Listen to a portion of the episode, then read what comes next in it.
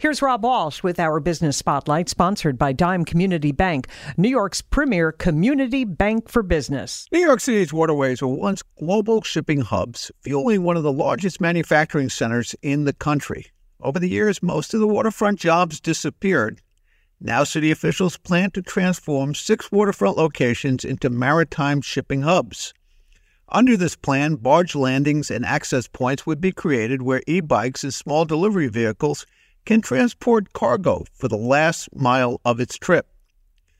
This marks the latest step in what has become known as the Mayor's Blue Highways Plan.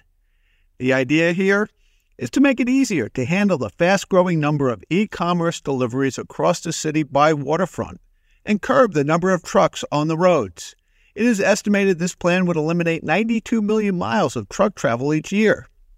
And that would be good news in reducing congestion and improving our environment. I'm Rob Walsh for the Business Spotlight on WCBS 880 News.